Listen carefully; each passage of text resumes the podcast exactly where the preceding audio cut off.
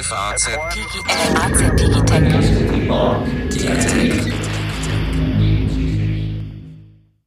Guten Tag, liebe Hörerinnen und Hörer, und herzlich willkommen zu einer neuen Folge unseres F A Z Digitec Podcasts. In dieser Woche wollen wir uns mit Facebook beschäftigen, aber ganz anders, als Sie das üblicherweise von uns gewöhnt sind. Es geht nämlich tatsächlich um eine Währung, um eine digitale Weltwährung, die der Internetkonzern schon im kommenden Jahr einführen will. Sie soll Libra heißen. Das soll an das Wort für Freiheit erinnern und für Überweisungen zwischen verschiedenen Währungen eingesetzt werden können. Natürlich, weil es sich um Facebook handelt, gleich mehr als zwei Milliarden Nutzer rund um die ganze Welt erreichen und das Bezahlen über Apps auch in der westlichen Welt auf eine völlig neue Stufe führen. Im Studio ist Alexander Armbruster, unser Redakteur für Wirtschaft Online und äh, Ressortleiter dort, und mein Name ist Carsten Knob, ich bin der Chefredakteur für die digitalen Produkte der F A Z. Lieber Alexander, diese Ankündigung von Facebook hat in dieser Woche ganz schön hohe Wellen geschlagen und du hast mit vielen Leuten inzwischen darüber gesprochen. Was ist denn deine erste Einschätzung, was man, wie ernst das Projekt zu nehmen ist, bevor wir uns dann etwas genauer noch mit den Details befassen, wie das genau technisch funktionieren soll? Sehr ernst. Wenn du dir be- alleine betrachtest, wer sich alles diese Woche dazu geäußert hat und sich damit beschäftigt hat, dann ähm, ist, geht es hier um eine Unternehmung, die sicherlich in den Schlagzeilen bleiben wird und die vermutlich sehr bedeutend sein kann. Ich sage dir mal ein paar Beispiele an dem Tag. Also Facebook hat das vorgestellt als White Paper. Es ist also noch nicht so, dass die Währung jetzt eingeführt wurde, sondern in einem mehrseitigen genau, White Paper Jahr. ist mhm. es ähm, vorgestellt worden, was sie sich ähm, da denken. Und der erste Satz, und das ist auch gleich einer, den, den möchte ich einfach mal ähm, hier frei übersetzt vorlesen. Die Libra Blockchain ist eine dezentralisierte, programmierbare Datenbank, konstruiert, um niedrig schwankungsanfällige Kryptowährung zu unterstützen, mit der Möglichkeit, als ein effizientes Tauschmedium für Milliarden Menschen rund um die Welt zu funktionieren. Es ist einerseits relativ abstrakt noch, andererseits schon so konkret, dass man sieht, okay, wie viele Leute sind davon möglicherweise betroffen, denn du hast schon gesagt, Facebook ist natürlich das größte soziale Netzwerk der Welt mit ähm, mehr als zwei Milliarden regelmäßigen Nutzern, auch über alle Dienste. Und am Tag danach, also erstmal haben das sehr viele offenbar sacken lassen und sich durchgelesen und mussten sich auch einen Reim machen. Die ersten Leute, mit denen ich darüber gesprochen habe, die haben vor allen Dingen Vermutungen erstmal angestellt, weil sie gesagt haben, da steht sehr, sehr vieles drin, ist angedeutet, vieles aber auch noch unklar. Am nächsten Tag kamen gleich die ersten Finanzminister und Notenbanker.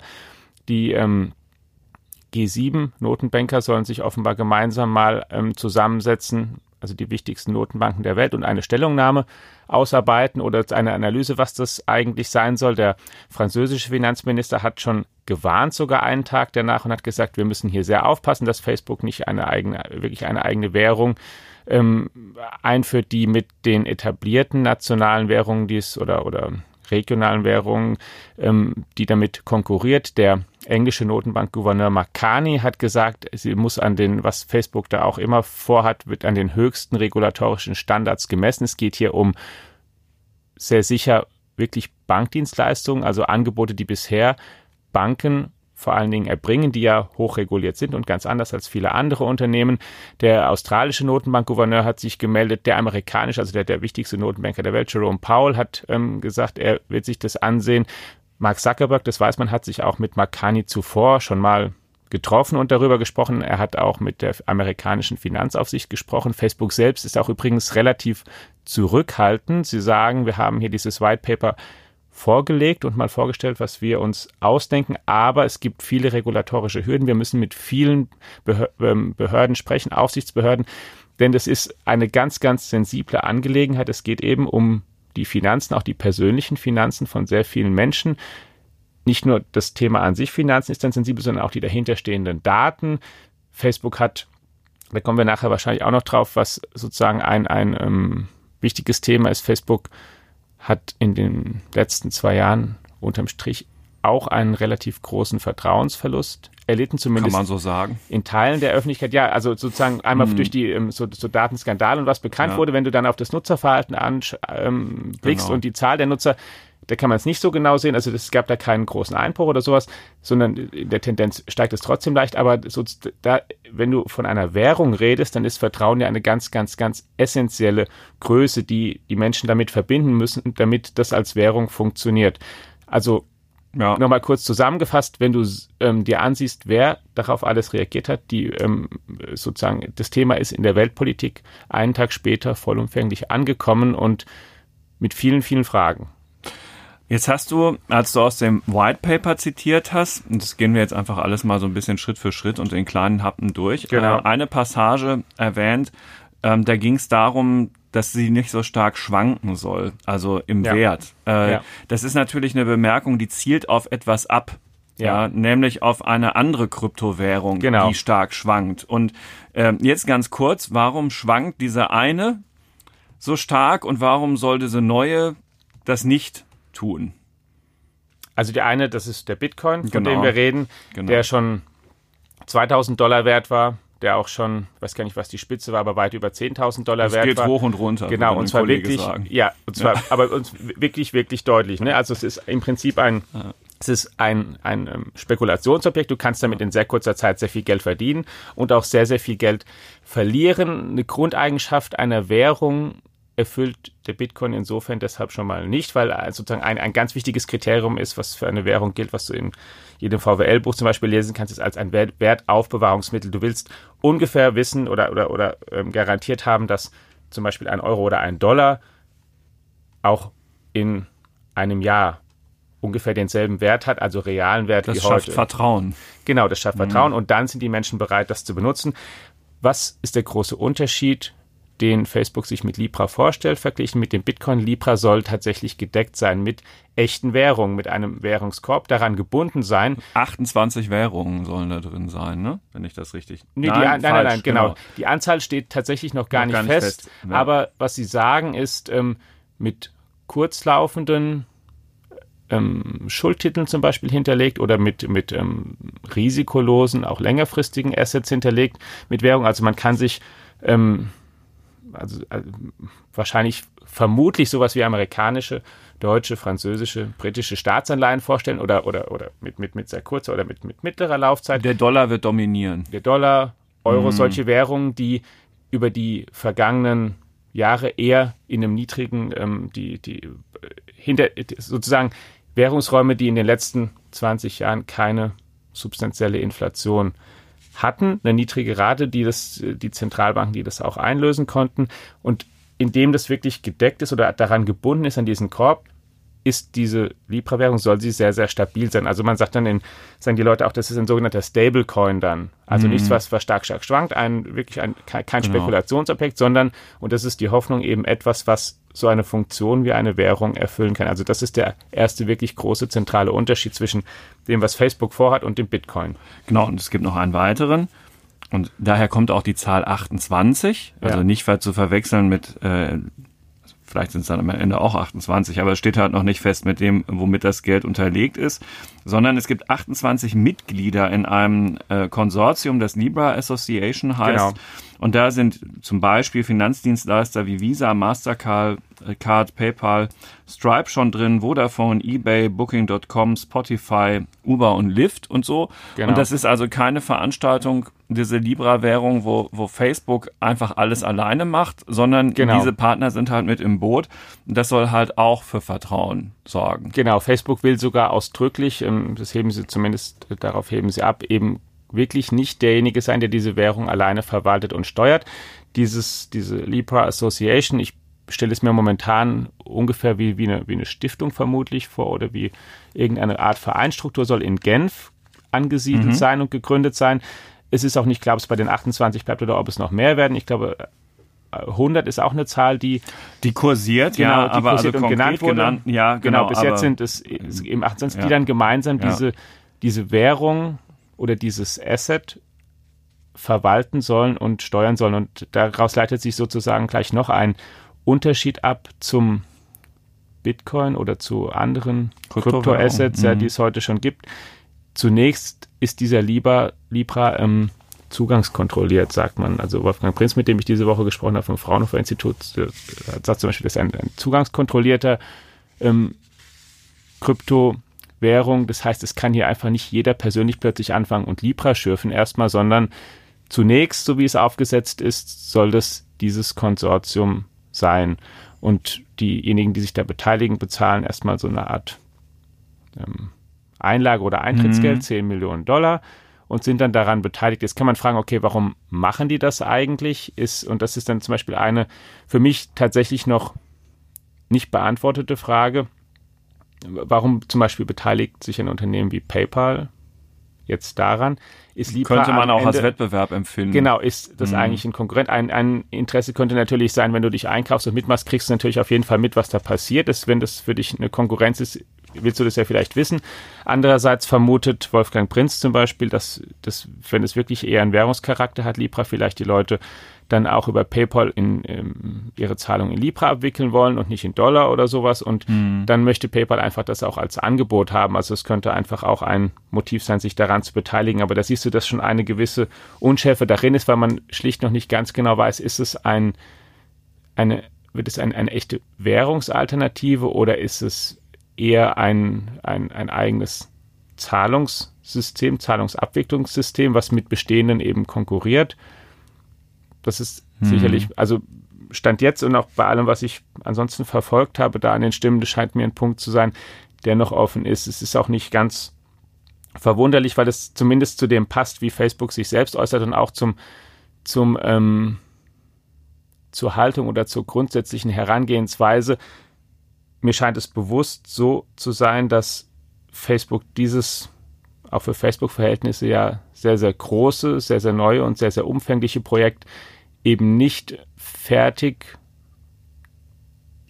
oder ziemlich fertig in den Markt bringen wird, sondern wirklich versuchen wird, in enger Abstimmung mit allen Behörden das gleich zu tun und zu diskutieren, weil es eben gerade sehr, sehr viele ja. heikle und noch unbeantwortete Fragen gibt. Ähm, vielleicht fragt sich der eine oder andere Hörer, was das überhaupt alles soll, weil wir leben ja in einem Land mit einem ziemlich gut funktionierenden Zahlungssystem. Genau. Und äh, also der, der Bedarf erschließt sich nicht auf den allerersten Blick, aber hier lohnt auch ein Blick auf andere Regionen dieser Erde. Man muss nämlich wissen, dass zum Beispiel in China solche Transaktionen, die im Rahmen von ganz normalen Apps auf dem Smartphone abgewickelt werden, inzwischen äh, größte Bedeutung erlangt haben, weil die eben vorher kein so richtig gutes Zahlungssystem hatten. Mhm. Und sowas lässt sich natürlich auch noch für diverse andere Entwicklungs- und Schwellenländer dieser Welt vorstellen. Die Welt ist ja sehr viel größer als jetzt nur eben hochentwickelte europäische Länder. Und apropos hochentwickelt, die Vereinigten Staaten würde man ja eigentlich auch für ein solches hochentwickeltes ähm, Finanzzentrum halten. Und sie sind es ja auch. Und trotzdem, wer in dem Land mal eine Weile gelebt hat, weiß, die schicken nach wie vor, also tatsächlich ist die Zahl achtzehn Milliarden Schecks jedes Jahr. Echt? Mit der Post, okay. um ihre Strom-, Wasser- oder sonst was Rechnung zu bezahlen. Das heißt, es ist nach wie vor ein papierbasiertes System, das sehr, sehr teuer ist. Und zwar mhm. für beide Seiten. Und auch dort lässt sich natürlich noch sehr, sehr viel verbessern, an Effizienz herausholen. Ja. Und im Übrigen, also wenn man in Amerika dann sagt, naja gut, die Alternative ist halt zum Beispiel eine Kreditkarte abbuchen zu lassen, auch das kostet halt eine Menge Geld. Ja, ja. Das so. ist übrigens vermutlich mit ein, ein ähm, das dürfte ein großes Interesse sein, oder wenn wir uns dann mal fragen, was ist eigentlich das Geschäftsmodell, was Facebook jetzt damit verbindet, erstmal diese Währung aufsetzen und die, ähm, dieses Konsortium gründen, bedeutet ja noch nicht einen großen Einnahmestrom für Facebook, ähm, sondern die Frage ist dann, okay, schafft es Facebook zum Beispiel, diese Dienste, von denen du jetzt gesprochen hast, viel, viel günstiger anzubieten, als das die bisherigen tun. Und was Facebook dann eben machen wird, und das wird ähm, Facebook selbst tun, wird eben ein eigenes Wallet anbieten, also sozusagen ein, ein digitales Portemonnaie. Ein, ein das braucht man für diese Kryptowährung. Genau, wer, die, wer Bitcoin genau. schon hat, weiß das. Genau, alle genau. anderen erfahren es jetzt mit Libra. Genau, ja, so. Und da wird Facebook ein eigenes haben, das wird Calibra heißen, das ist auch schon ähm, klar. Wenn du... Ähm, Ganz viel mehr ist da übrigens auch noch nicht da. Wenn du zum Beispiel auf, auf Twitter guckst, da gibt es schon den ähm, Calibra-Account, gibt es, aber ist nur beschrieben als Calibra is a new digital wallet for a new global currency. Aha. Mhm.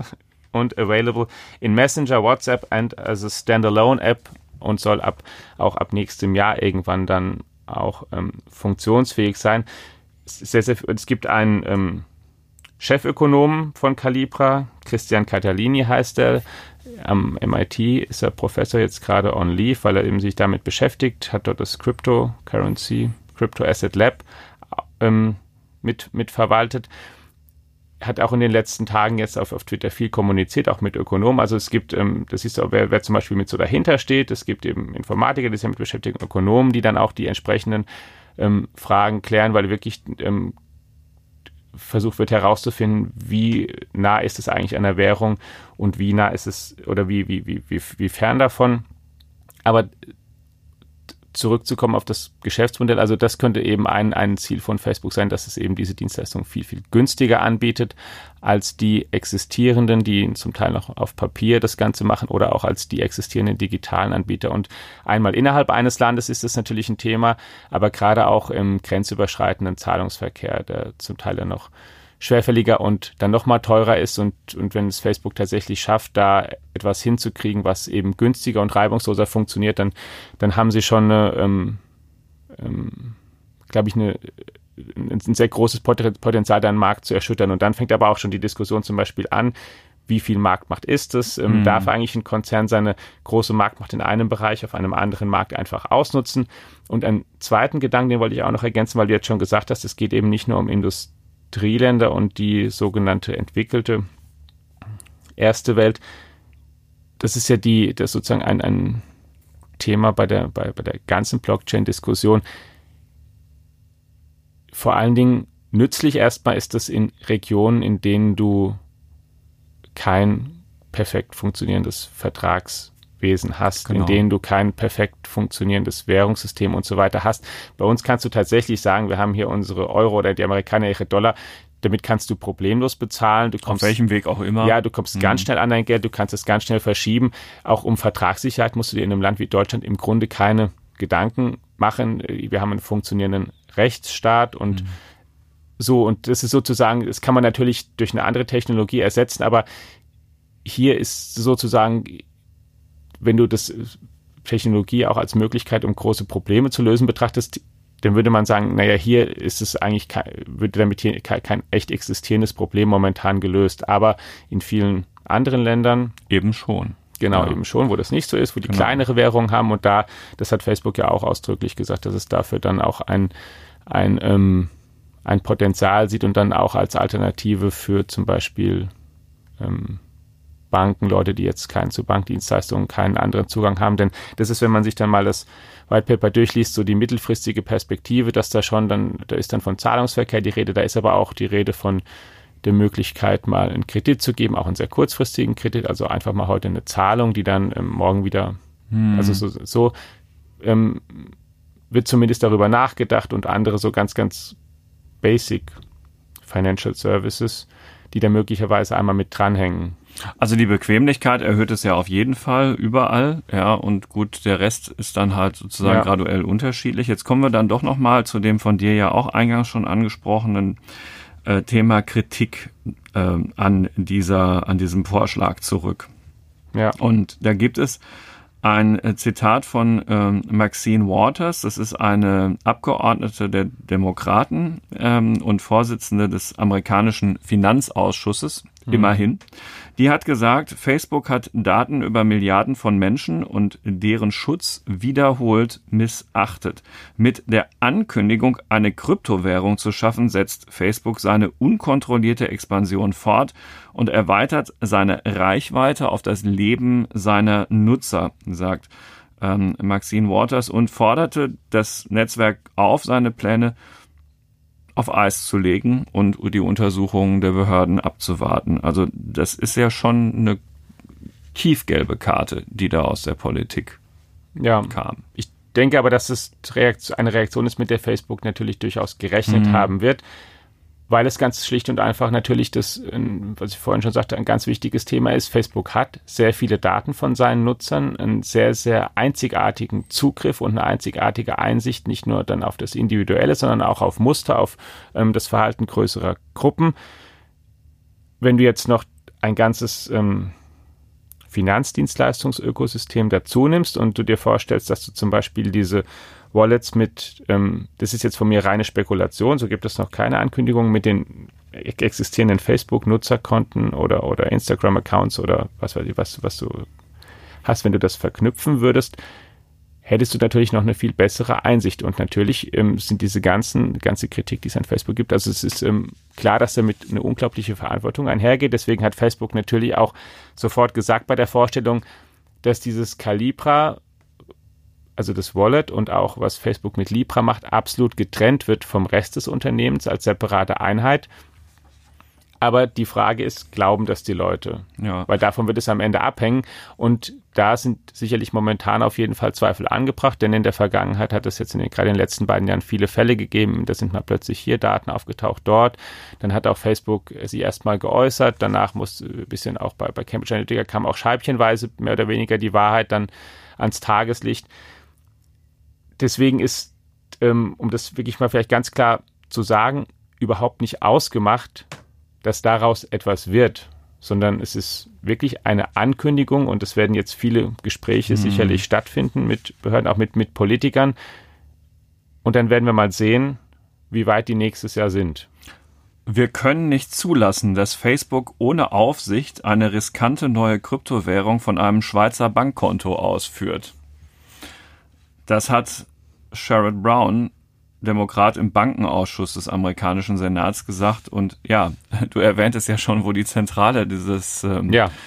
dieses äh, neuen ja, Unternehmens, darf man ja vielleicht gar nicht sagen, dieses neuen Verbunds sitzen soll und daher die ähm, naheliegende Assoziation ähm, zum Schweizer Bankkonto und ja. seiner Intransparenz gegenüber ähm, Überwachung durch staatliche Behörden zum Beispiel. Ja, und das ist, kommt, ist natürlich klar, dass das aus Amerika kommt, denn gerade die Vereinigten Staaten haben ja am Ende auch den, ähm, ich formuliere es mal relativ drastisch, aber das Bankgeheimnis im Prinzip geschliffen. Als, als ja. aus, aus Amerika der Druck dann am Ende sehr groß wurde, dann ähm, ist es... Und das Ganze ist auch alles einigermaßen absurd, wenn man zum Beispiel einen Sohn hat, der in den Vereinigten Staaten geboren ist, dann erfährt man ähm, im Kontakt mit seiner deutschen Bank, dass es immer schwieriger wird, für Menschen, die in Amerika geboren sind, mit deutschen Banken Geschäfte zu machen. Mhm.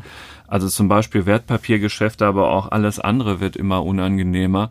Und insofern ist das das eine, ja, wie die Freiheiten und Dinge, die noch vor fünfzehn Jahren vollkommen selbstverständlich waren, im ganz normalen Bankgeschäft wegreguliert werden. Mhm. Und dann halt eben so etwas Neues entsteht, was dann die totale Freiheit des grenzüberschreitenden Zahlungsverkehrs verspricht. Und so richtig passen diese Welten tatsächlich nicht zusammen. Da stellt sich dann auch schon beinahe die Abschlussfrage dieses Podcasts: Wie sollten denn die etablierten Banken mit so etwas umgehen, ja, die eben mit Regulierungspaketen äh, umstellt sind, äh, immer wieder etwas Neues, riesige Compliance-Abteilungen mhm. haben, im ganz normalen Zahlungsverkehr sowieso schon unglaublich unter Druck sind, aber natürlich gerade mit Unternehmen, die grenzüberschreitende Transaktionen durchführen, schon auch ein recht solides Geschäft machen.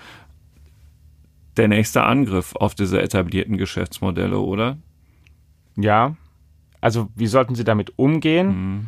Ähm, eine ungefragte Empfehlung von mir wäre, die Sie gar nicht nötig haben, weil Sie das auch selbst so machen werden, ist, Sie werden natürlich sa- genau ansehen, was macht Facebook da. Und wenn das eine Bankendienstleistung eine, oder eine bankenähnliche Dienstleistung ist, dann werden Sie natürlich sofort sagen, so Freunde, ich, wir werden hier reguliert. Wenn jemand, Facebook kann, zum Beispiel können Sie sagen, Facebook kann das gerne machen. Der Markt ist allen offen. Natürlich mhm. dürfen nicht nur Morgan Stanley und Goldman Sachs hier ähm, engagiert sein und J P Morgan. Es darf auch jeder andere in diesen Markt eintreten. Aber ihr braucht eine Banklizenz dann vielleicht. Ihr braucht, ihr müsst dann entsprechend euch ähm, ähm, ähm, an die Regulierungsbedingungen wäre halten. Wäre ja nur fair. Genau, ja. natürlich, genau. Gleiche ja. Rechte und gleiche Pflichten da ja. für alle und sie werden halt sehr, sehr stark darauf pochen und dann wird man sehen, okay, wird, ähm, ähm, kann Facebook das einrichten? Facebook wird sowas auch schon natürlich auf dem Schirm haben. Die werden schon wissen, dass natürlich sowas alles kommt, aber das ist sicherlich was, ein, ein erstes Verhalten. Und ansonsten ähm, hast du vollkommen recht, dass es da auch eben einen inhärenten Zielkonflikt gibt. Es gibt eben auf der einen Seite ähm, von Kundenseite, von von Unternehmensseite den Wunsch, möglichst reibungsfrei und möglichst schnell Zahlungen in einem möglichst großen Gebiet abwickeln zu können. Andererseits gibt es, und so lange ist die Finanzkrise halt auch noch nicht her, von den Bürgern aller Länder und von den, von den sie vertretenen Politikern das Bedürfnis, ein möglichst sicheres Finanzsystem zu haben. Und eine Erkenntnis, die zum, zumindest viele Notenbanker und Ökonomen auch mitgenommen haben aus der letzten Finanzkrise war, da ist viel passiert, was wir davor gar nicht mitgekriegt haben, wo wir zum Teil zu schlechte Daten hatten. Und knifflig ist es eben, und das ist tatsächlich dann, wo es wirklich der, wo der Zielkonflikt offenbar wird, wenn es grenzüberschreitend geht, denn wenn wir plötzlich eine ähm, eine ähm, und mit anderen Ländern einigen müssen über zum Beispiel über, über Rettungspakete von, von Finanzinstituten oder von Ländern oder von bestimmten Kundengruppen und wir müssen das wirklich hinkriegen mit mehreren Ländern. Es ist eine sehr, sehr schwierige Angelegenheit. Es gibt dann viele Interessen, nicht nur in einem Land, auch zwischen den Ländern. Es dauert lange und man möchte sich auch ungerne eben, oder ich formuliere es mal anders, gedacht wurde und wurde der Versuch unternommen, auch Ansteckungsrisiken geringer zu halten. Also die, die von, von Aufsichtsseite, Regulierungsseite gibt es sozusagen auch ein Argument oder Bestreben, zumindest diese, dieses ähm, international Verflochtene zumindest vielleicht ein bisschen so zu gestalten oder auch, auch zu, sogar aufzulösen, dass Ansteckung nicht mehr so leicht wird, weil du halt gerade eben nicht so schnell gerne eine große Finanzkrise, sondern das nächste Mal vielleicht bleibt es dann an einem Ort, wo sie ausbricht und verbreitet sich eben nicht. Und diesen Zielkonflikt, den, ähm, der steckt ja natürlich auch drin. Und du kannst ja, wenn du auch in, in der Reaktion auf Libra, gibt es auch unter Ökonomen, die, also was ich empfehlen kann, ist zum Beispiel ein relativ ausführlicher Beitrag von Tyler Cowen, das ist ein amerikanischer Ökonom, auch Blogger, Marginal Revolution heißt sein, sein Blog, der sich direkt mal damit auseinandergesetzt hat. Er hat gesagt, er hat sich das mal durchgelesen, das White Paper. Er sagte auch mal, bitte mit Vorsicht genießen, was ich da geschrieben habe, denn vieles ist noch nicht ganz klar, vieles gibt dazu, hat er vielleicht auch noch nicht komplett ver, ver, ähm, verstanden, aber er hat sehr, sehr viele ökonomische Fragen aufgeworfen von ähm, ähm, was ist eigentlich Geld, wie wird Geld verwaltet heute, bis zu den eben Regulierungsfragen und Fragen, wie viel ähm, Zins muss dann was bringen, wenn es welches Risiko hat und so, welche Assets liegen dahinter. Also es gibt auch eben sehr viele ökonomische Fragen neben den technischen, in, wenn es darum geht, wenn man das auf den Weg bringen möchte. Jetzt wagen wir zum Abschluss noch einen Blick in die Glaskugel. Gibt es diese Währung im Jahr zwanzig zwanzig? Ja oder eher vielleicht doch noch nicht, weil noch so viele Fragen zu klären sind. Hm. Ganz sicher würde ich dir sagen, dass sie sicherlich nicht von einer Milliarde Menschen verwendet, von einer Milliarde Menschen hm. verwendet werden wird. Ich tippe, es wird irgendetwas nächstes Jahr geben. Also so eine Art aber Testbetrieb es, vielleicht? Genau, ich würde hm. mit sowas würde ich eher rechnen. Und ansonsten okay. wäre ich sehr zurückhaltend, denn die Hürden, die sind verdammt hoch. Ja, liebe Hörerinnen und Hörer, vielen Dank für Ihr Interesse an einem Blick in die Zukunft des Bezahlens. In dem Fall vielleicht künftig mit Libra ab zwanzig zwanzig oder vielleicht auch erst etwas später. Ich hoffe, wir haben die Hürde nicht so hoch gelegt. Machen das gerne nächste Woche wieder in unserem Digitec-Podcast, in unserer Digitec-App, die Sie jederzeit kostenlos testen können unter w w w punkt digitec punkt de. F A Z Digitec punkt de, wie auch in allen anderen unseren journalistischen Produkten des Hauses Frankfurter Allgemeine Zeitung. Danke für Ihre Treue, Ihre Unterstützung. Bis zum nächsten Mal. Ciao. Tschüss.